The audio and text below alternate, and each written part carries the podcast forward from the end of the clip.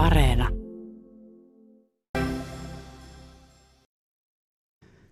Kello on 14.02 ja on neljäs adventti.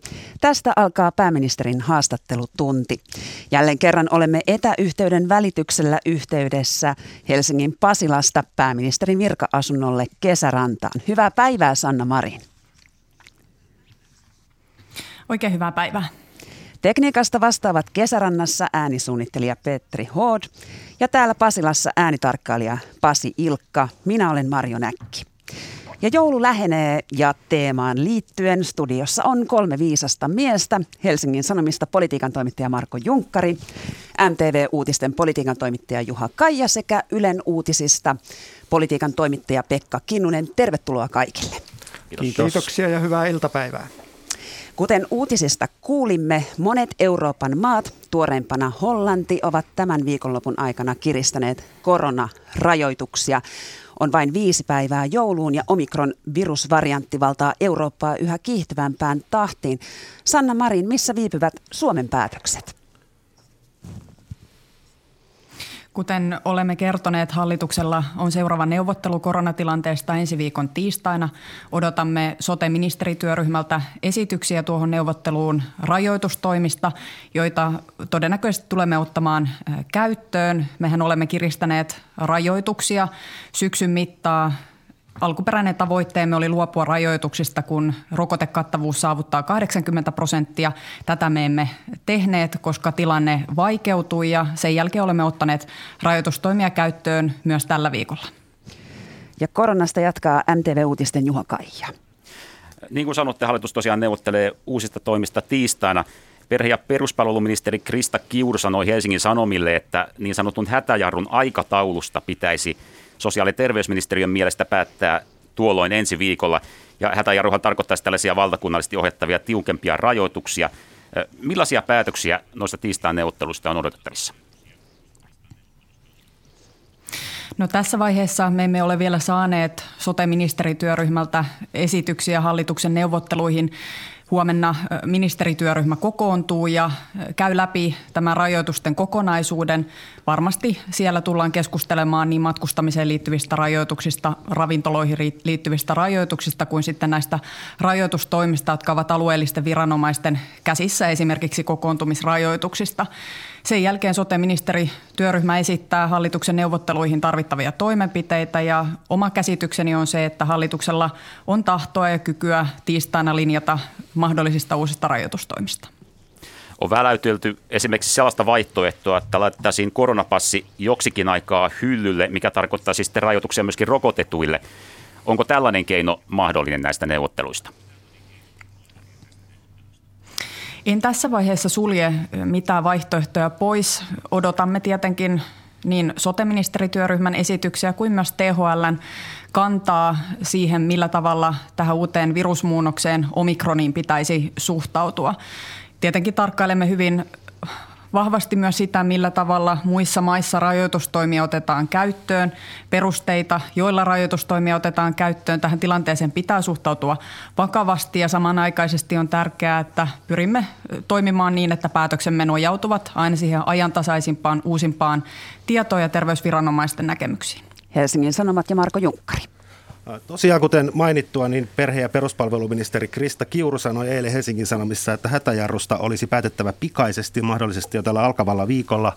Te kumminkin, pääministeri, viestitte eilen, että tässä vaiheessa muutkin keinot saattaisivat riittää, eikä tähän hätäjarruun olisi vielä tarvetta. Miten kansalaisten pitäisi tulkita nämä aika jotenkin eripariset ja ristiriitaiset viestit ja tilannekuva hallituksesta? No en näkisi, että tilannekuva on, on erilainen. Kyllä tilannekuva tilanteen vakavuudesta on hyvin samankaltainen, mutta hallituksen on tietenkin perustettava päätöksensä myös viranomaisten näkemyksiä. Meillä ei esimerkiksi tällä hetkellä ole vielä terveydenhuollon viranomaisten, esimerkiksi Terveyden hyvinvoinnin laitoksen näkemystä siitä, minkälaisiin toimiin on välttämätöntä ryhtyä. On myös huomattava ja muistettava se, että nämä rajoitustoimet ovat häiriötila yhteiskunnassa. Niillä on myös vakavia vaikutuksia ja sen vuoksi ne, niiden on oltava välttämättömiä ja perusteltuja ja vaikuttavia. Ja hallitus tietenkin tarvitsee päätöksensä tueksi arvion siitä, onko esimerkiksi välttämätöntä turvautua tässä kohtaa hätäjarrumekanismiin siihen, että hallitus ottaa vahvemmin keskitetysti toimet omiin käsiinsä vai onko vielä mahdollista niillä rajoitustoimilla, joita on esimerkiksi alueellisten viranomaisten käsissä tätä tilannetta riittävästi hallita. Uskoisin, että esimerkiksi ravintolarajoituksilla saadaan tuloksia aikaiseksi, on aikaisemminkin saatu. Ne ovat olleet vaikuttavia ja tässä hallitus voi vielä tehdä päätöksiä myös ilman hätäjarron käyttöönottoa. Mielellään, mielellään kuulisimme myös, että mitä tämä hätäjarru nyt niin käytännössä tarkoittaa. Siis mitä konkreettisia keinoja tämän hätäjarru-termin takana on verrattuna siihen, kun viittasitte äsken näihin alue- alueellisiin viranomaisiin?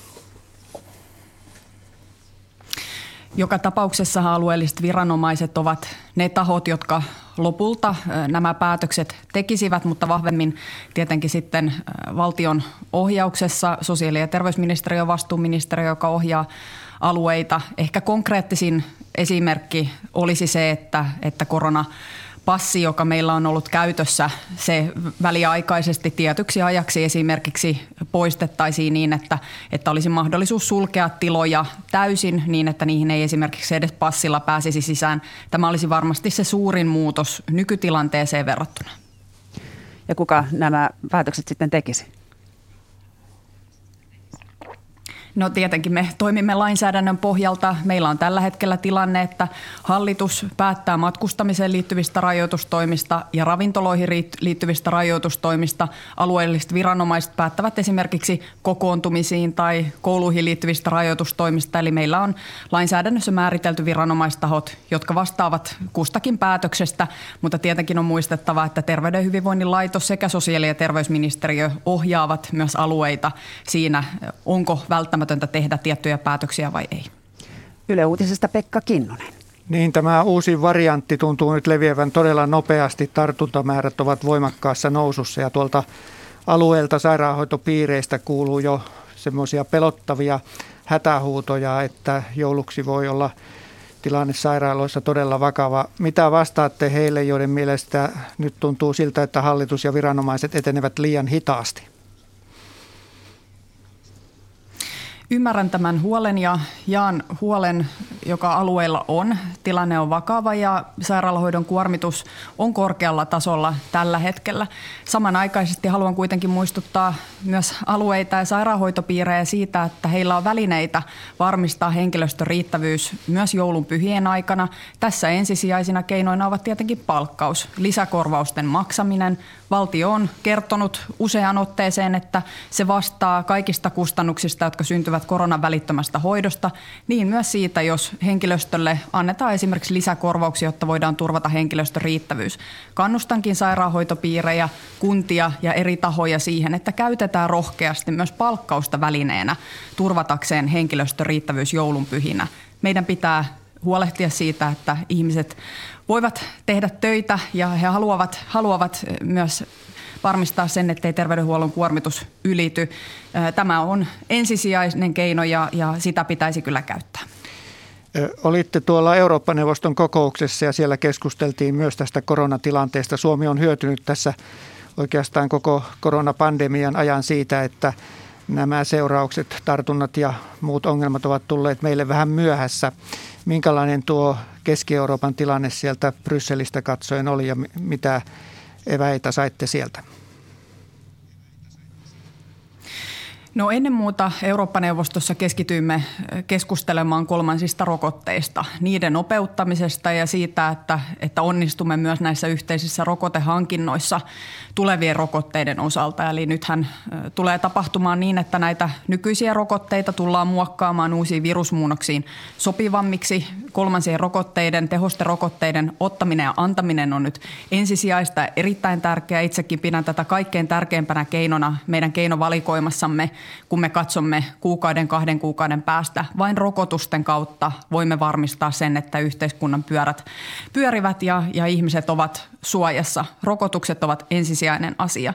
Tietenkin tarvitsemme myös rajoitustoimia ja, ja eri maat kuvasivat omia tilanteitansa – Toisissa maissa tilanne on parempi, toisissa maissa tilanne on huonompi ja huononee nopeasti, mutta on selvää, että, että omikron tulee valtaamaan alaa kaikkialla Euroopassa. Se on jo laajasti levinnyt eri maihin. Ja seuraavan kysymyksen kysyy MTV-uutisten Juha Kaija. Mainitsitte tuossa rajoitukset ja palaisin vielä näihin konkreettisiin rajoitustoimiin, mitä on vielä mahdollista tehdä ilman tätä hätäjarrumekanismia. Mainitsitte ravintolarajoitukset, tarkoittaa se käytännössä siis aukioloaikojen – kaventamista, edelleen asiakasmäärä määrän rajoittamista ja onko niillä mitään merkitystä, jos niistä kuitenkin pystyy koronapassilla välttymään? Niin tämä on kysymys, josta hallitus tulee keskustelemaan. Käytännön työkalut ovat anniskeluajat, aukioloajat, asiakaspaikkamäärät, hygieniaohjeistukset. Nämä on kaikki työkalupakissa olevia toimia ja keskustelua on varmasti myös käytävä siitä, onko tämä riittävää vai onko meidän tarpeen sitten joitakin tiloja ja niiden käyttöä rajoittaa kokonaisuudessaan niin, että edes passilla ei, ei tiloihin pääsisi. Tätä keskustelua hallitus ei kuitenkaan ole vielä yhdessä käynyt ja, ja tietenkin itse pääministerinä edustan sitä kantaa, jonka hallitus yhdessä muodostaa ja linjaa. Tämä keskustelu tullaan tiistaina varmasti käymään ja hallitus on itse uskoisin, että valmis niihin toimiin, jotka ovat välttämättömiä, mutta nämä rajoitukset ovat kovia eikä niihin kevyesti lähdetä. Onko mahdollista siis, että ravintolarajoitukset olisivat sellaisia, että niiltä ei koronapassilla voisi välttyä? Voiko tällaista päätöstä tulla jo tiistaina? En lähde spekuloimaan tässä kohtaa. Odotamme sote-ministerityöryhmän esityksiä. Hallitus käy yhdessä sitten neuvotteluissaan tiistaina tämän kokonaisuuden läpi ja, ja sitten yhdessä kerromme niistä linjauksista, joita otamme. Ja haluan myös nostaa esille yhden keinon, joka on meillä keinovalikoimassa ja se on pikatestauksen laajentaminen. Pikatestien avulla on mahdollista varmistaa se, että, että ei ainakaan sillä hetkellä – ole taudin kantaja tai ainakin se vähentää sitä riskiä merkittävästi ja tätäkin kautta voisimme tartuntaketjuja katkoa. Mielestäni on tärkeää myös etsiä kaikki ne muut keinot, kuin vain tällaiset kovat rajoituskeinot, joita meillä olisi käytettävissä niin, että tilanne saadaan hallintaan. En sulje myöskään pois näitä kovimpia rajoitustoimia tässä vaiheessa, mutta on myös tärkeää katsoa sitä koko työkalupakkia, joka meillä on käytössä. Rokotukset, testaus ovat ensisijaista. Helsingin Sanomat ja Marko Junkkari, ole hyvä. Hallitus on aikanaan linjannut, että lapsiin ja nuoriin kohdistuvia rajoituksia otetaan käyttöön vasta viimeisenä ja pyritään välttämään. Onko tämä linjaus edelleen voimassa ja tarkoittaako se sitä, että joululomien jälkeen ei olla siirtymässä etäkouluun? Tämä linjaus on edelleen voimassa. Hallitus on katsonut, että lapsia ja nuoriin kohdistuvia rajoitustoimia pitäisi käyttää viimesijaisina, koska lapset ja nuoret ovat hauraassa asemassa yhteiskunnassa ja tietenkin me haluamme samalla varmistaa heidän hyvinvointinsa ja mahdollisuutensa oppimiseen mahdollisimman tasa-arvoisesti. Sitten on eri kysymys, että olisiko esimerkiksi lomia mahdollista lykätä hieman niin, että, että kouluun palataan hieman myöhemmin. Tämä ei ole sinänsä varsinaisesti etäopiskeluun siirtymistä, mutta voisi auttaa tähän nykyiseen tilanteeseen tilanteeseen. Kaikkia näitä keinoja ja kysymyksiä varmasti hallitus tulee tiistaina puntaroimaan. Siis jo joululomalta tultaisiin myöhemmin kouluihin?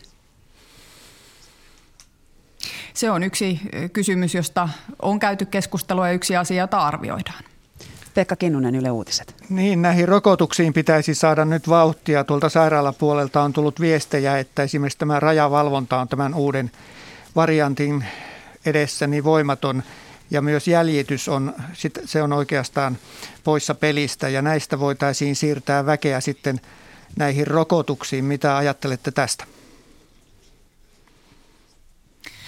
Se on totta, että yhteiskunnan resurssit ovat rajalliset. Me emme pysty tekemään kaikkea. Silloin meidän pitää pystyä priorisoimaan, mikä on tärkeää. Onko tärkeämpää edetä rokotuksissa nopeasti vai, vai pitää raja terveysturvallisena? Ja tietenkin tuohon rajan terveysturvallisuuteen vaikuttaa myös se, mikä on matkustajamäärä. Eli myös rajavalvonnalla on tässä roolinsa.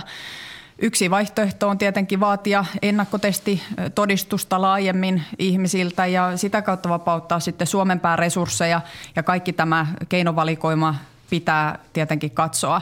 Itse pitäisin tässä kohtaa henkilökohtaisesti kolmansien rokotusten vauhdittamista kaikkein tärkeimpänä kysymyksenä, koska me tiedämme, että kaksi rokotetta eivät suojaa riittävästi ihmisiä tältä taudilta, etenkään tältä omikron muunnokselta, kun on kulunut tietty määrä aikaa tuosta toisen rokotteen saamisesta. Eli itse näkisin kyllä, että jos me haluamme ensi kevättä elää turvassa terveellisesti ja mahdollisimman normaalisti, niin kolmansia rokotuksia ja niiden antamista pitää nyt kaikin keinoin vauhdittaa.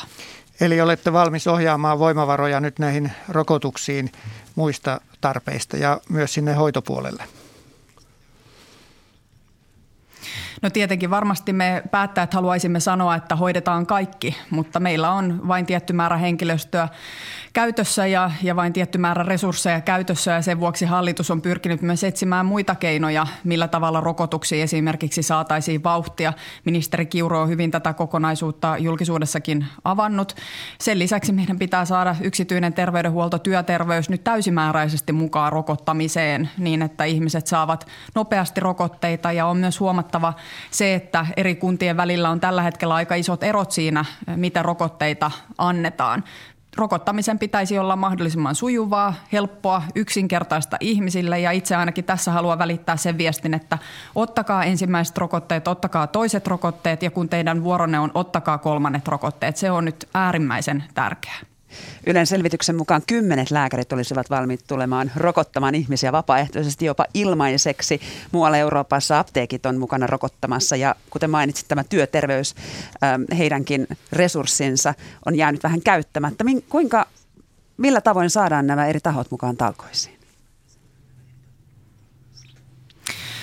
No tässä on tietenkin kunnilla sairaanhoitopiireillä iso rooli. Kunnathan vastaavat rokottamisesta. Hallitus pyrkii kaikin keinoin auttamaan kuntia tässä mittavassa työssä ja kuten olemme todenneet useita kertoja, valtio vastaa kaikista kustannuksista, joita tulee koronan välittömään hoitoon, eli siitä ei pidä kuntien kantaa huolta.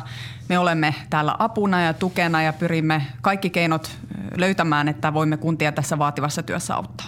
Marko Junkkari, Helsingin Sanomat. Tota, palaisin vielä näihin ristiriitaisuuksiin, jotka äsken siis kiistitte, mutta siis perhe- ja peruspalveluministeri Krista Kiuru on viime aikoina ulostuloissaan toistuvasti arvostellut THLn alueiden ja sairaanhoitopiirien asiantuntijoita ja toimijoita.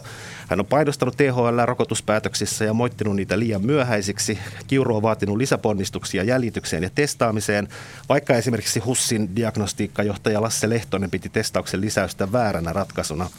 Näyttää jollain tavalla, että hallitus pyrkii luomaan kuvaa, että teemme kaikkea mahdollista ja paljon, kuin että keskityttäisiin asioihin, joilla asiantuntijoiden mukaan olisi eniten vaikuttavuutta. Eikö hallitus nyt sitten menekään tässä tie, tiede- ja asiantuntemus edellä? Hallitus on aina pyrkinyt nojaamaan päätöksensä viranomaisten arvioihin. Näin olemme tehneet aiemmin ja näin pyrimme jatkossakin tekemään. On myös tietenkin huomattava se, että myös viranomaisilla ja terveydenhuollon ammattilaisilla on erilaisia näkemyksiä siitä, millä tavalla kuhunkin tilanteeseen pitäisi reagoida. Itse uskon, että kaikki varmasti tekevät parhaansa ja kaikilla on tavoitteena se, että kansakuntana tästä yhdessä selviäisimme ja sitten on painotuseroja siinä, millä ripeydellä minkäkin toimen kanssa pitäisi edetä. Ja on myös huomattava se, että, että me saamme myös tietenkin tietoa muualta kuin täältä Suomesta laajasti myös Euroopan tartuntatautiviranomaisilta, jotka ovat esimerkiksi korostaneet sitä, että, että kolmansien rokotusten antamista pitää vauhdittaa. Ja seuraavan kysymyksen esittää MTV-uutisten Juha Kaija. Ole hyvä. Jatkaa tästä edellisestä. Krista Kiuru tosiaan puhuu hätäjarrusta ja esimerkiksi SDPn kansanedustaja Aki Lindeen siitä, että täyssulku varmaankin Suomessakin tarvittaisi, jotta tämä tilanne saadaan, saadaan kasaan. Ja te taas itse sitten korostatte näiden muiden keinojen ensisijaisuutta. Niin onko tässä miten hajallaan hallitus on tässä kysymyksessä siitä, mitä nyt pitäisi tehdä? Hallitus ei ole tässä tilanteessa eikä tilannekuvassa erimielinen. Me kaikki ymmärrämme tämän tilanteen vakavuuden, mutta on huomioitava, että näiden rajoitustoimien pitää olla välttämättömiä. Tätä arviointia hallitus tekee tietenkin viranomaisten arvioiden pohjalta. Hallituksella on neuvottelu tiistaina, jossa yhdessä käymme tämän tilanteen läpi. Vastuuministeri Kiuru on ymmärrettävästi tästä tilanteesta huolissaan ja, ja mielestäni hänen käsityksensä tilanteen vakavuudesta on aivan oikea. Ja sitten hallitus yhdessä arvioi, mitä toimia missäkin vaiheessa voidaan ottaa käyttöön, onko niillä juridista pohjaa, ovatko ne välttämättömiä, ovatko ne oikeasuhtaisia, ovatko ne siihen tilanteeseen nähden vaikuttavia. Eli me tietenkin punnitsemme laajasti näitä toimia ja myös niiden muita yhteiskunnallisia vaikutuksia. Ymmärrän sen, että tätä tilannetta halutaan yksinkertaistaa ja, ja monesti halutaan niin kuin näyttää tilanne sellaisena, että, että olisi olemassa jotakin hopealuoteja tai nopeita ratkaisuja, joilla kaikki voidaan hoitaa, mutta valitettavasti tilanne ei ole se. Tämä tilanne on yhtä haastava kuin se on aikaisemminkin ollut ja meidän pitää laajasti arvioida paitsi toimia, myös niiden vaikuttavuutta ja myös niiden muita vaikutuksia yhteiskunnalle. Onko tässä aikaa kokeilla ensin näitä lievempiä keinoja, katsoa sitten viikon tai kaksi, miten ne vaikuttavat? Omikron on levinnyt hyvin nopeasti useissa Euroopan maissa, joissa tilanne on kärjistynyt hyvinkin nopeasti ihan muutamissa päivissä. Niin tämä on yksi kysymys, jota me tiistaina yhdessä käymme läpi. Mikä on oikea aika toimia? Itse uskon, että joulun pyhät itse asiassa tätä tilannetta tulevat rauhoittamaan, kun ihmiset eivät ole työpaikoilla – kouluissa, harrastuksissa ja sitä kautta näitä luontaisia kontakteja on vähemmän, niin todennäköisesti tämä tautitilanne tulee tasaantumaan. Mutta todennäköistä on myös se, että kun ihmiset palaavat työpaikalle harrastuksiin, kouluihin, niin tautitilanne tulee nopeasti heikkenemään. Ja meidän pitää nyt arvioida sitä, että missä kohtaa mitäkin rajoitustoimia otetaan käyttöön. Selvää on se, että rajoitustoimia tullaan ottamaan entistä enemmän käyttöön, mutta miten, missä vaiheessa, niin se on hallituksen arvioitavana tiistaina. Pekka Kinnunen. Elinkeinoministeri Mika Lintilä varoitti tuossa budjetin eduskuntakäsittelyn yhteydessä, että kustannustukiin varatut rahat on nyt kaikki käytetty ja nämä ovat kehyssidonnaisia menoja, että lisää rahaa sitten, jos näihin rajoitustoimiin matkailussa ja ravintola-alalla joudutaan, niin tarvitaan uusia päätöksiä. Onko hallitus valmis kehysten puitteissa tai kehy, kehykset ylittäen sitten lisäämään rahaa näihin kustannustukiin myös ensi vuonna? Jos me joudumme ottamaan laajoja rajoitustoimia, sulkutoimia käyttöön Suomessa, kuten olemme aikaisemmin tämän pandemian aikana joutuneet ottamaan käyttöön, niin on selvää se, että me tulemme tarvitsemaan laajoja uusia tukipaketteja yrityksille, työpaikoille, jotka näistä rajoitustoimista kärsivät. Ja on myös selvää se, että nämä ovat mittakaavaltaan sellaisia, että, että niitä ei pystytä kehysten puitteissa toteuttamaan, emmekä me aikaisemminkaan ole näin toimineet, vaan nämä koronan välittömät vaikutukset vaikutukset ja, ja taloudelliset vaikutukset, on, niihin on löydetty ratkaisuja sitten kehysten ulkopuolelta ja uskon, että hallitus on, on tähän valmis. On tunnustettava yhdessä tämä tilanteen vakavuus ja se, että pandemia ei valitettavasti vielä ole ohi ja kyllä hallituksen pitää myös silloin pystyä arvioimaan näitä tukitoimia yrityksille alueille. Marko Junkkari. Suomi on yleisesti ottaen selvinnyt koronakriisissä moneen muuhun varat, maahan verrattuna suhteellisen hyvin ja yksi syy lienee se, että suomalaiset ovat noudattaneet rajoituksia hyvinkin säntillisesti. Kun pääministeri Marin sanoi keväällä 2020, että nyt ei ole aika lähteä mökille tai mennä tapaamaan isovanhempia, niin suomalaiset totteli mutta, mutta nyt tilanne voi olla hieman toinen. Julkisuudessa käsiteltiin laajasti sitä, että menitte yökerhoon bilettämään, vaikka olitte altistuneet tartunnalle. Helsingin Sanomien tuoreen kyselyn mukaan niiden osuus, jotka arvioivat pääministerin onnistuneen hyvin pandemian hoidossa on laskenut 10 prosenttiyksikköä, on toki edelleen yli 50 prosenttia. Oletteko huolissanne siitä, että moni suomalainen voi kokea auktoriteettinen vähentyneen, kun pyydätte ihmisiä noudattamaan rajoituksia?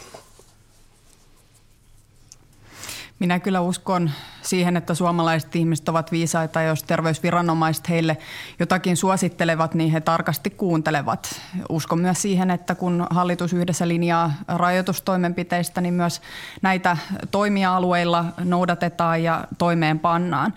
Tämä on koko kansakuntaa koskettava kriisi ja yhteinen haaste ja en, en usko, että tällaisilla yksittäisillä kysymyksillä, mikä tässä nostitte esiin, että niillä on vaikutusta niinkään paljon ihmisten käyttäytymiseen.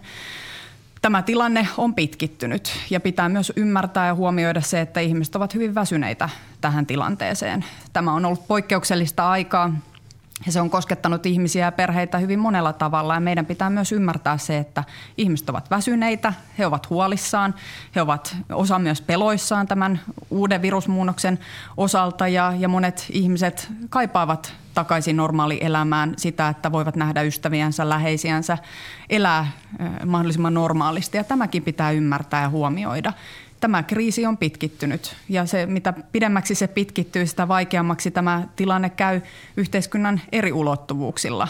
Tämä pitää myös ymmärtää, kun me keskustelemme näistä toimista.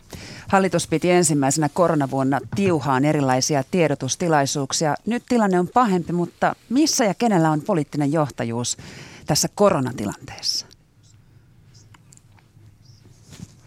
No hallitus tietenkin yhdessä vastaa kollektiivisesti koronan hoidosta.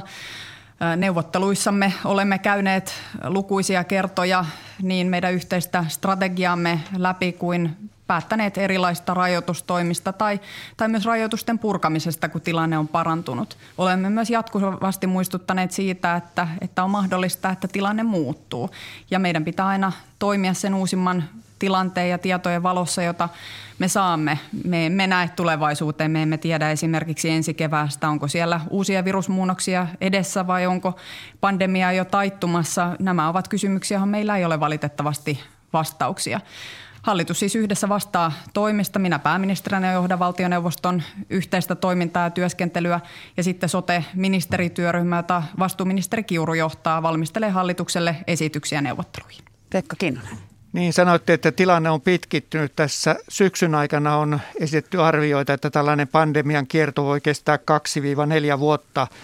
Ja kun maailmalla noita rokotuksia on hyvin vaihtelevasti, monissa maissa rokotuksia on annettu hyvin vähän ja on arvioitu, että ennen kuin koko maailmassa tämä pandemia on saatu kuriin, niin se jatkaa tällaista kiertämistä ja nämä aallot tuntuvat olevan vielä joka kerta aina voimakkaampia. Miten te arvioitte tätä pandemian koko kestoaikaa?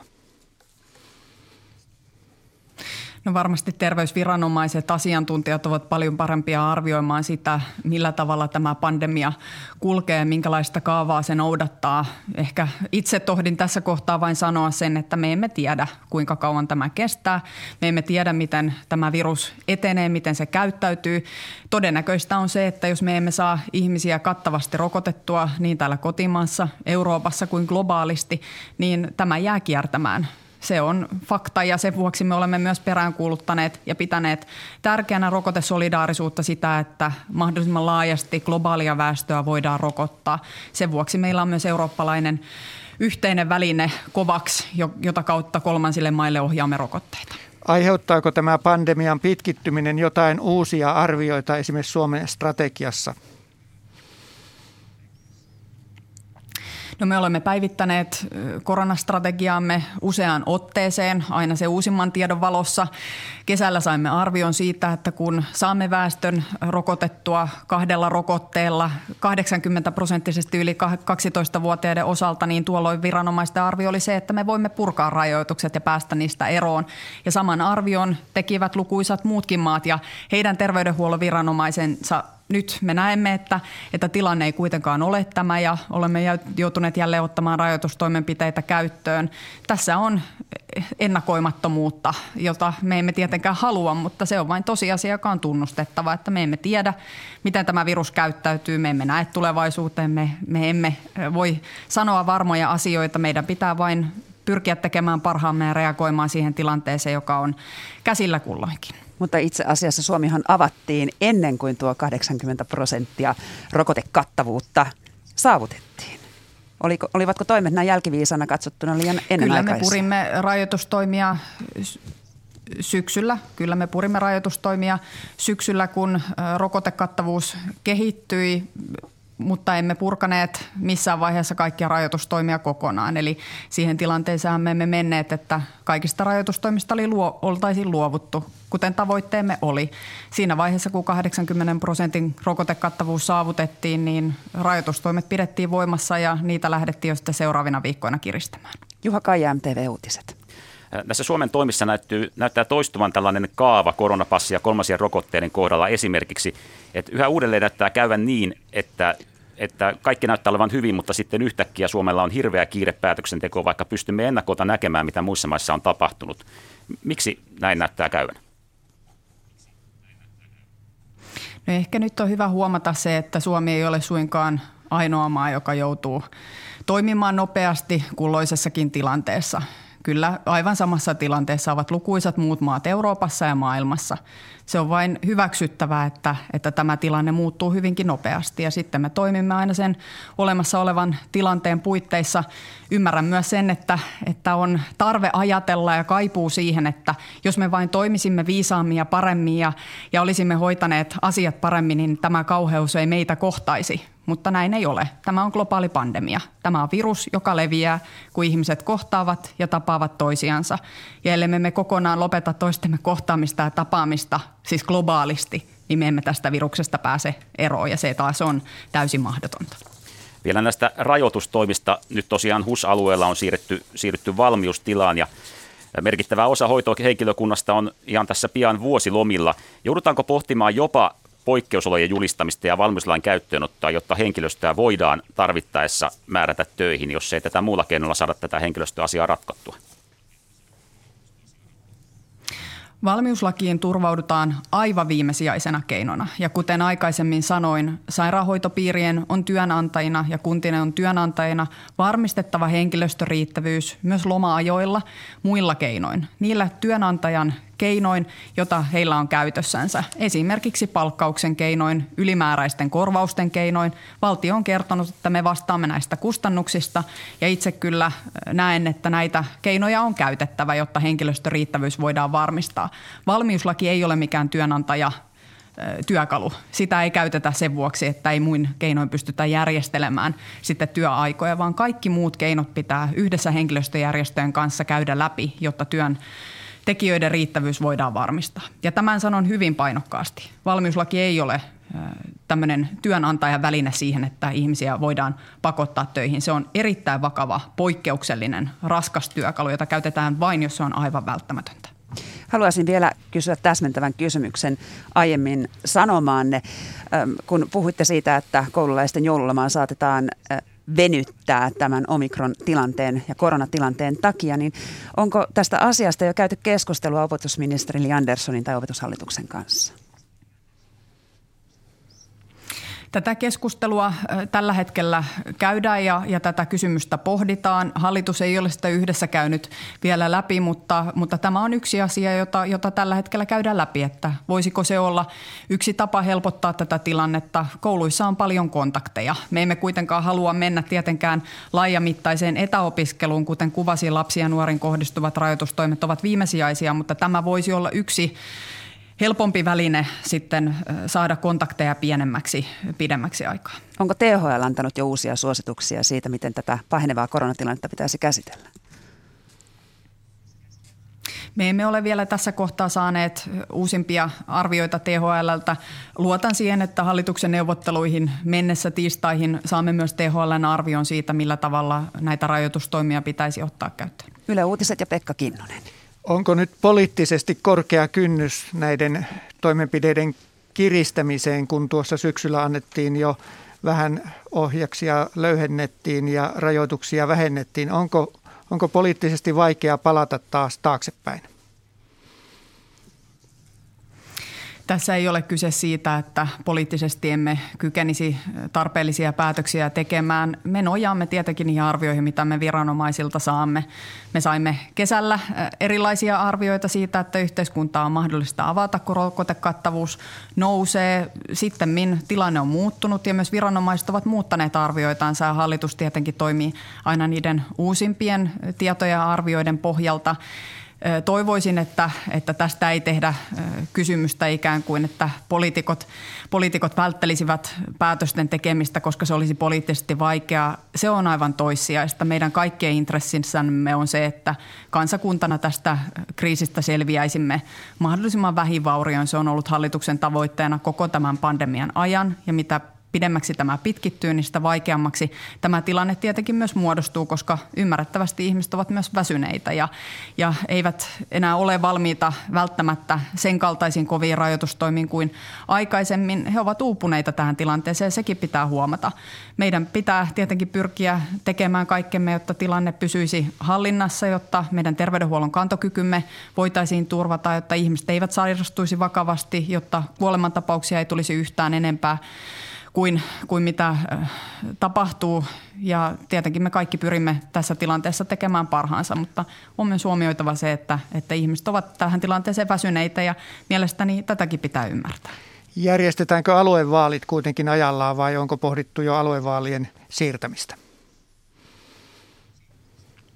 Hallitus ei ole käynyt keskustelua aluevaalien siirtämisestä eikä tällaista arviota ole. Ja Juha Kaija MTV Uutisista on käynyt Twitterissä. Kyllä vain.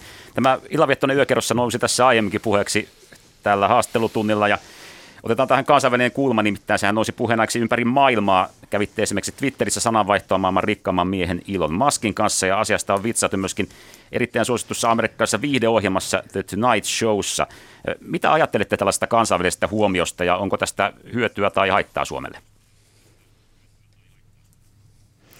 No en näe, että tämä kyseinen keskustelu tai nämä uutisoinnit nyt suuressa kuvassa kauheasti vaikuttavat.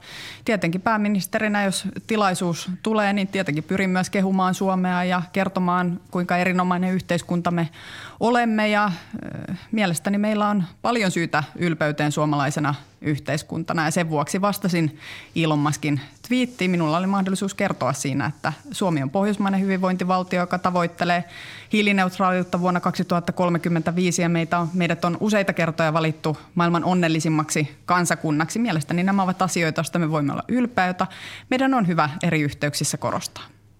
Ja mennään sitten maailman rikkaimmasta miehestä Suomen onnellisimman tai maailman onnellisimman kansan talousasioihin, eli Suomen talousasioihin. Ja näistä alustaa nyt Helsingin Sanomien Marko Junkkari, ole hyvä. Valtiovarainministeri Annika Saarikko esitti marraskuussa ultimaatumin, jonka mukaan keskusta saattaa jopa lähteä hallituksesta, jos hallitus ei pidä kiinni tästä talousryhdistä, joka oli hänen käyttämänsä termi ja käytännössä viime keväänä tehdyistä kehyspäätöksistä. Saarikko kävi pari viikkoa sitten kaikkien hallituspuolueiden puheenjohtajien kanssa kahden keskiset keskustelut ja yhdessäkin asiaa viisikossa väännettiin. Saarikko ilmeisesti halusi jonkinlaisen lupauksen kehyksissä pysymisestä, eikä kuulemma saanut, näin hän sanoo julkisuuteen. Eikö pääministeri ja muu hallitus ole sitoutunut pysymään näissä viime keväänä määritellyissä kehyksissä? No tietenkin lähtökohta on se, että se mistä aikaisemmin olemme sopineet, siitä pidetään kiinni. Meillä on tulevassa kehysriihessä tehtävänä päätökset 370 miljoonan euron sopeuttamistoimista, josta viime kevään kehysriihessä sovimme. Yhtä lailla meidän on huomattava myös se, että, että tämä maailmantilanne on mikä on ja esimerkiksi tämä pandemia on yhä keskuudessamme, vaikka olisimme toivoneet, että se tässä tähän mennessä olisi jo selätetty. Tämäkin on tosiasia, joka on huomioitava ja esimerkiksi näihin koronakustannuksiin sen vuoksi pitää tulevaisuudessakin varautua. Se on yhtä lailla selvää. Viisikko on yhdessä käynyt useita kertoja syksyllä tätä taloudellista kuvaa ja tilannetta läpi ja, ja myös valtiovarainministeriö on keskustellut eri tahojen kanssa. En usko, että meillä isossa kuvassa on erilaisia näkemyksiä siitä, mihin pyrimme. Mutta tietenkin tämä pandemia tuo omat paineensa ja sekin on tunnustettava. Mediatietojen mukaan tämän syksyn veikkauskohun tai sotkun jäljiltä pääministeri ja valtiovarainministeri pitivät pari viikkoa jonkinlaista mykkäkoulua keskenään. Ja lähtökohtaisesti kai valtiovarainministerin ja pääministeri pitäisi olla hallituksen tärkein työpari. Miten tämä työ onnistuu, jos välit ovat huonot ja mikä on hallituksen sisäinen ilmapiiri tällä hetkellä? No itse en kyllä tunnista, että eh, minkälaista mykkäkoulua olisi pidetty. Ehkäpä kaikkia eduskunnan kuppilajuoroja ei kannata uskoa. Ja seuraavan kysymyksen kysyy Pekka Kinnunen Yle Uutisista. Kuinka suuri luottamus teillä on tällä hetkellä hallituskumppani keskustaan? Keskusta jo vaihtoi kerran tällä vaalikaudella pääministeriä ja siellä koko ajan kuplii ja on tyytymättömyyttä hallitukseen ja varmaan myös keskustan omaan kannatukseen. Tietenkin on ymmärrettävää, että hallituskauden aikana tulee erilaisia tilanteita ja sekin on ihan luonnollista, että kannatus vaikuttaa puolueiden mielialoihin ja, ja, ja välillä äh, sitten äh, mahdollisuuksiin tehdä päätöksiä myös hallitusyhteistyössä.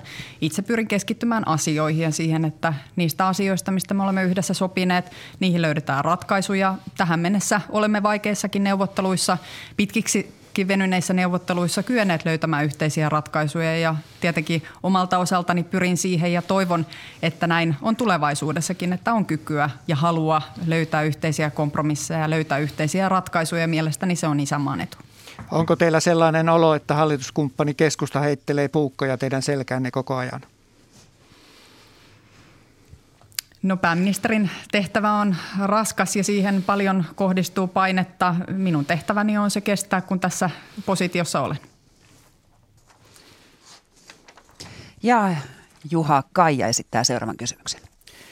Te kuvalitte tuossa äsken tätä kehusriitää sellaiseksi, että varmasti sitä ratkaisuun päästään, mutta valtiovarainministeri Saarikko on puhunut tästä hyvinkin tiukemmin ja hänen hänen lausunnoistaan saa sen käsityksen, että riita on kyllä iso. Ja tarkoittaako tämä nyt sitten, koska tämä on keskustalle iso ongelma, että hallituksen yhtenäisyys on vaarassa tämän asian takia? No niissä keskusteluissa, joissa itse olen ollut mukana viisikon pöydän ympärillä, niin ei ole tullut mielestäni esille, että olisivat kovinkaan kaukana toisistansa, mitä tulee tähän talouden isoon kuvaan. Mielestäni on myös tärkeää se, että nyt yhdessä varmistamme omin päätöksiä toimin myös sen, että talous tulevaisuudessakin kasvaa, että työllisyys vahvistuu. Se on meidän keinomme saattaa myös valtion talous ja julkinen talous tasapainoon. Eli tukea kasvua, tukea työllisyyttä, tehdä päätöksiä, jotka kantavat pitkälle ja sen vuoksi olemme tehneet esimerkiksi parlamentaarista työtä muun muassa TKI-rahoituksen osalta, sen osalta, että voimme varmistaa tuottavuuden paranemisen. Ja lisäksi olemme myös tehneet toimia, jolla osaava työvoiman saatavuus voitaisiin turvata. Nämä ovat ne kaksi keskeistä kysymystä, jotka meillä on kasvun osalta. Tuottavuuden parantaminen, johon TKI vaikuttaa mitä suurimmassa määrin ja sitten osaavan työvoiman saatavuus muun muassa työperäisen maahanmuuton kautta. Nämä ovat kysymyksiä, joista hallitus on käynyt keskustelua, josta myös parlamentaarista yhteis- yksituumaisuutta on löydetty ja siitä olen erittäin iloinen. Marko Junkkari. Tosiaan, kuten talousuutiset maailmalta ja Suomesta kertovat, niin tällä hetkellä inflaatio kiihtyy. Keskuspankit ovat vähitellen valmistautumassa korkojen nostoon ja ovat myös pohtivat näiden määrälliseen elvyttämiseen eli rahan painamiseen liittyvien ohjelmien vähittäistä lopettamista. Nollakorkojen aika saattaa pian olla ohi. Miten pääministeri niin yleisellä tasolla suhtaudutte velkaan ja Suomen kokonaisvelan tasoon tällä hetkellä? Oletteko huolissanne? Mielestäni meidän pitää tietenkin pyrkiä siihen, että julkinen taso, talous olisi ylijäämäinen niin, että pääsisimme myös velkaa lyhentämään. Oleellista on myös katsoa tietenkin velan suhdetta PKT, eli sitä, millä tavalla tämä velkasuhde kehittyy. Ja nythän näyttäisi siltä, että tämä velkasuhde tai ainakin tämä velan kasvu on taittumassa, koska talouskehityksemme on vahvaa ja työllisyyskehityksemme on vahvaa. Pitäisin siis ensisijaisena sitä, että tuemme kasvua, tuemme työllisyyttä. Tämä on ainoa ja kestävä tapa ratkaista myös velkaa ja päästä sitä purkamaan sitä kautta, että julkinen talous tästä vahvistuu. Mutta sen lisäksi meillä on myös rakenteellisia haasteita, johon meidän pitää puuttua ja tätä työtä hallitus on koko kautensa tehnyt. Muun muassa nämä työllisyyspäätökset, joita olemme tehneet, olemme pyrkineet löytämään tapoja, joilla voimme vahvistaa suomalaista työmarkkinaa ja saada sen kestävämmälle tolalle. Nämä ovat olleet äärimmäisen tärkeitä toimia. Yhtä lailla on ollut tärkeää se, että vihdoin viimein olemme saaneet ratkaisun sosiaali- ja terveydenhuollon palveluiden tulevaisuuteen. Tämäkin on erittäin iso, mittava rakenteellinen toimi, johon tämä hallitus on puuttunut. Eli kasvua tukevaa politiikkaa ja sen lisäksi rakenteellisia uudistuksia. Näihin me olemme sitoutuneet ja tämä eteen tehneet töitä. Kysyn vielä, kun mainitsitte tuon sote sote-asian, niin, niin palatakseni ihan vielä vähän tuohon korona-asiaan. Perustuslakivaliokunta antoi tällä viikolla linjauksensa siitä, että hoitohenkilökunnan koronarokottaminen ei ole pakkorokottamista ja toi, olitte tuomassa tätä asetusta edelleen käsittelyyn, niin kuinka nopeasti saadaan käyntiin se, että potilasturvallisuus turvataan sillä, että hoitohenkilökunta on koronarokotettu? Olen erittäin tyytyväinen perustuslakivaliokunnan päätöksestä ja arviosta tässä ja eduskunta on kokoontumassa minun tietojeni mukaan 28. joulukuuta tätä asiaa käsittelemään. Eli sen jälkeen sitten kun lainsäädäntö saadaan voimaan, niin tältä osin voidaan edetä. Ja sitten Yle Uutiset Pekka Kinnunen, hän haluaa puhua turvallisuuspolitiikasta. Niin, olitte tuolla Brysselissä Euroopan neuvoston kokouksessa ja siellä keskusteltiin Venäjän ja Ukrainan tilanteesta. Mikä on tämän hetken arvionne tuosta tilanteesta? Onko sodan uhka Euroopassa lähellä?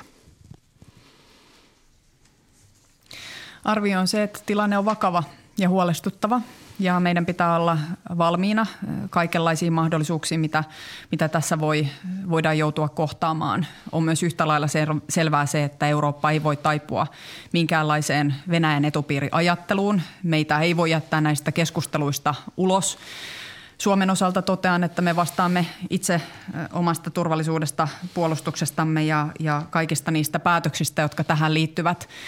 Ja meidän pitää tietenkin tehdä selväksi myös se, että jos Venäjä toimii ja jatkaa aggressiivista toimintansa Ukrainaa kohtaan, niin sillä on seurauksia. Ja tämän viestin lähetimme hyvin vahvasti myös Eurooppa-neuvoston kokouksesta kaikkien 27 jäsenmaan voimin, että jos Venäjä jatkaa aggressiivista toimintaansa, jos se laajentaa tätä toimintaansa, niin sillä on seurauksia ja nämä seuraukset ovat vakavat.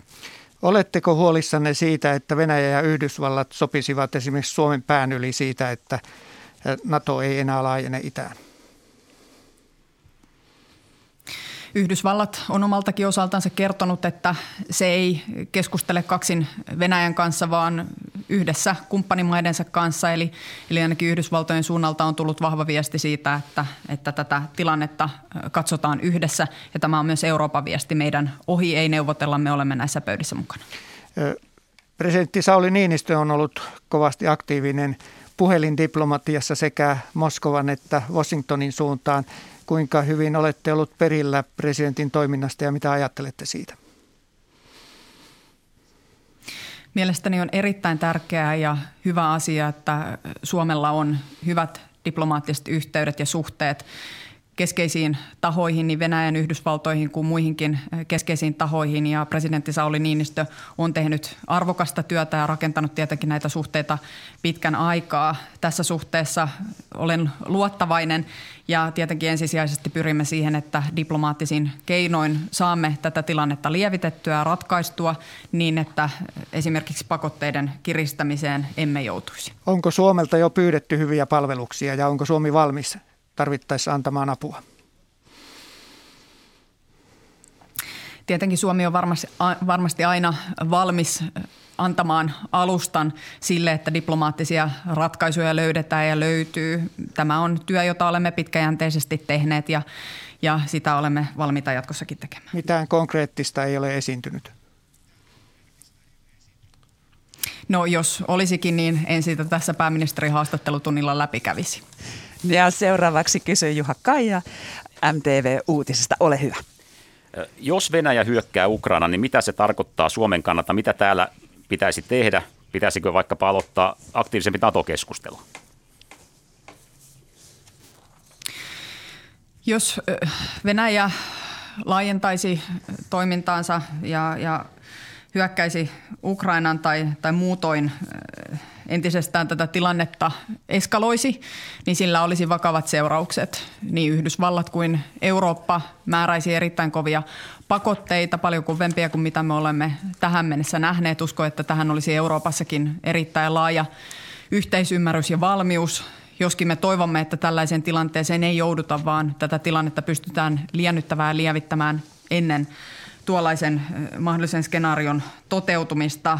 Venäjällä on tässä suuri rooli. Venäjän pitää itse tietenkin pyrkiä liennyttämään tätä tilannetta, toimimaan sen mukaisesti, mitä on aikaisemmin sovittu, purkamaan jännitteitä, jota sen joukkojen ryhmitys ja retoriikka ovat saaneet tässä tilanteessa aikaiseksi. Eli kyllä Venäjällä on suuri vastuu siitä, että tämä tilanne ei tästä pahene. Vauhdittaako Venäjän toiminta NATO-keskustelua Suomessa? No Suomi tietenkin omalta osaltansa, kuten aikaisemmin totesin, vastaa omista päätöksistänsä, mitä tulee esimerkiksi mahdolliseen NATO-jäsenyyteen, NATO-optioon. Me pidämme tietenkin tärkeänä sitä, että Suomen ulkoturvallisuus- ja puolustuspolitiikan perustaan kuuluu kansallisen liikkumatilan ja vaihdanta, valintamahdollisuuksien ylläpitäminen, mikä sisällyttää mahdollisuuden hakea NATO-jäsenyyttä tulevaisuudessa. Tällä hetkellä emme ole tällaista keskustelua käyneet, mutta sellainen optio on siis olemassa. Marko Junkkari, Helsingin Sanomat, ole hyvä. Niin, voisin siirtämässä keskustelua jo muihin aiheisiin. Ole Oliko hyvä. mulle turvallisuuspolitiikasta?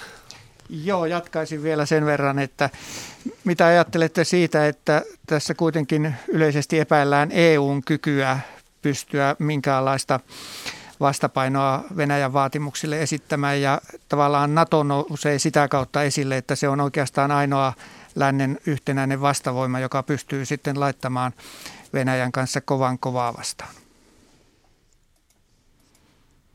Valtaosa Euroopan unionin jäsenmaista on NATO-jäseniä.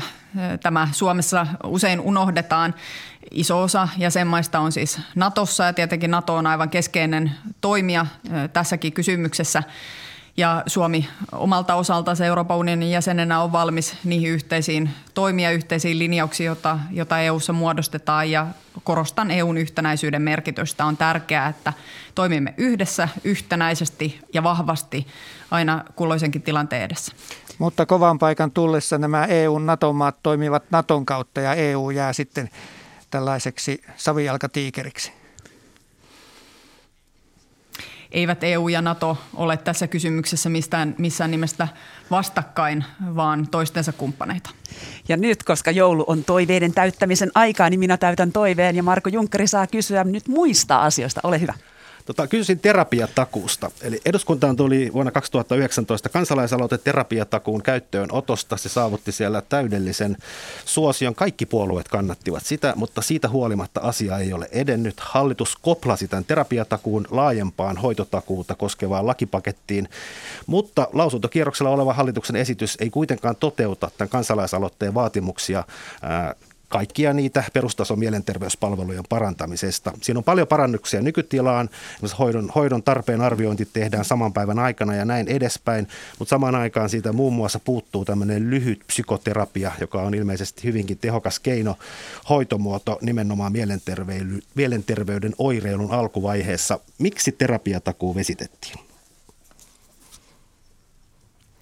Itse näen tärkeänä sen, että me olemme antaneet esityksen hoitotakuusta niin, että myös kiireettömissä asioissa hoivan piiriin pääsee seitsemässä vuorokaudessa. Ja tämä sisältää niin mielenterveyden palvelut kuin fyysisen terveyden palvelut. Tämä on se väylä, minkä hallitus on katsonut oikeaksi edetä ja tämän mukaisesti etenemme. Tässä viime, viime, viime päivinä on uutisoitu erilaisista kyselytutkimuksista ja muista, joiden mukaan etenkin nuorten mielenterveystilanne on heikentynyt viime vuosina nopeasti, johtuen varmasti osaltaan koronasta. Helsingin Sanomat järjesti viime viikolla tämmöisen aluevaalitentin, johon osallistuivat kaikkien eduskuntapuolueiden nuorisojärjestöjen puheenjohtajat ja siellä kysyttiin, pyydettiin lähettämään terveisiä pääministeri Sanna Marinin hallitukselle. Muun muassa eräs puheenjohtaja sanoi, että nyt, nyt ei tarvita jaksuhaleja, vaan rahaa, kiitos mielenterveyspalvelujen parantamiseen. Mitäs vastaatte tähän toiveeseen? Tämä on aivan oikein. Näinhän se on. Me emme tarvitse tässä tilanteessa vain tällaisia eleitä, vaan me tarvitsemme konkreettisia toimia. Ja sen vuoksi on äärimmäisen tärkeää myös se, että tässä pahentuvassa koronatilanteessa myös tämä näkökulma huomioidaan. Huomioidaan laajasti ihmisten hyvinvointi, huomioidaan se, että me tulemme tarvitsemaan myös jälleenrakennukseen ja hoivavelan purkuun rahoitusta, jota on myös osoitettu. 400 miljoonaa esimerkiksi tästä elpymisvälineestä on osoitettu hoivavelan purkuun, mutta se ei todennäköisesti riitä. Me tulemme tarvitsemaan julkisia resursseja, siis verovaroin kustannettuja resursseja siihen, että ihmisten terveydestä ja mielenterveydestä pidetään huolta, siihen, että oppimisvelkaa ja vajetta saadaan myös umpeen kurattua, se, että me voimme pitää kaikki nuoret lapset tässä yhteiskunnassa mukana ja varmistaa heidän hyvinvointinsa. Ja tämä vaatii rahaa.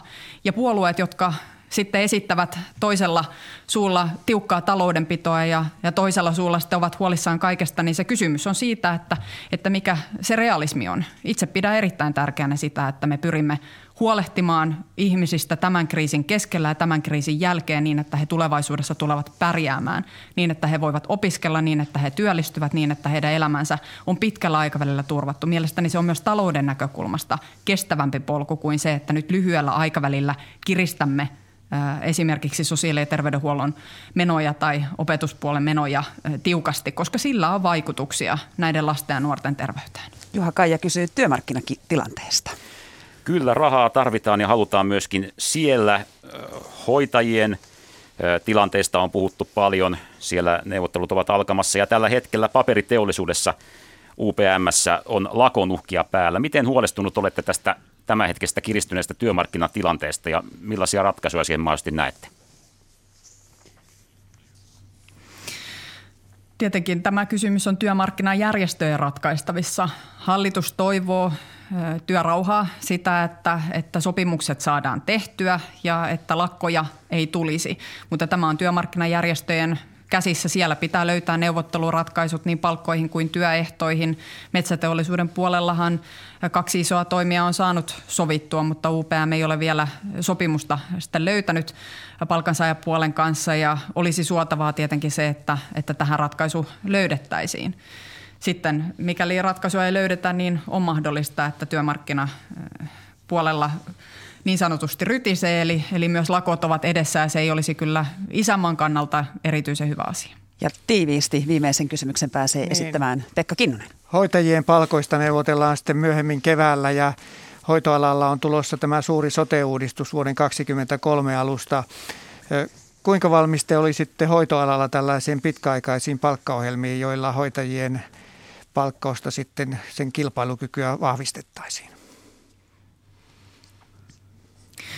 Pääministerinä minulla on sen verran itsesuojeluvaistoa, että en lähde tässä kohtaa ottamaan kantaa tulevan kevään työmarkkinakierrokseen, julkisen puolen työmarkkinakierrokseen. Tämä on työmarkkinaosapuolten asia sopia palkoista ja työehdoista. Hallitus ei ole tässä osapuoli, vaan odotamme tietenkin, että järjestöt keskenään löytävät ratkaisuja.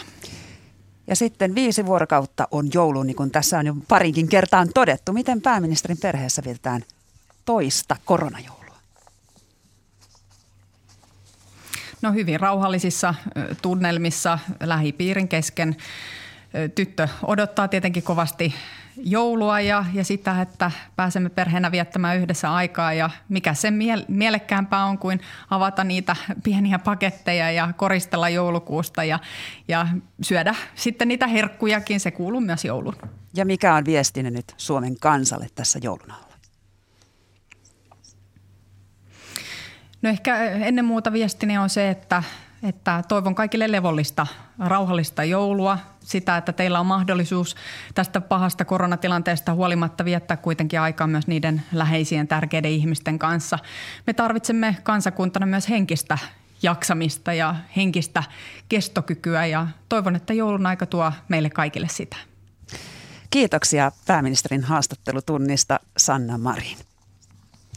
Ja täällä Ylen Pasilan Kiitoksia. studiossa olivat Juha Kaija MTV Uutisista, Marko Junkkari Helsingin Sanomista sekä Pekka Kinnunen Yle Uutisista.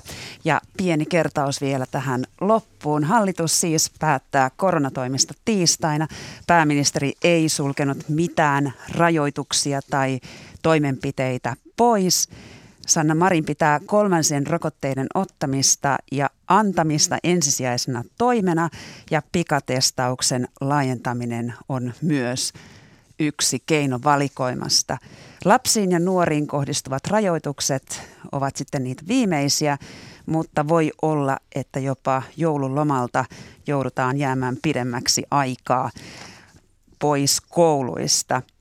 Ja hoitajien jaksamista aiotaan tukea valtion pussista, jotta hoitohenkilökuntaa jaksaisi myös nämä joulunpyhät ja jatkon tämän koko ajan eksponentiaalisesti kasvavan omikron virusvariantin kanssa. Tämä oli vuoden viimeinen pääministerin haastattelutunti ja Hyvää joulua teille kaikille kuulijoille ja onnellista uutta vuotta. Nyt kuulemme kello kolmen uutiset.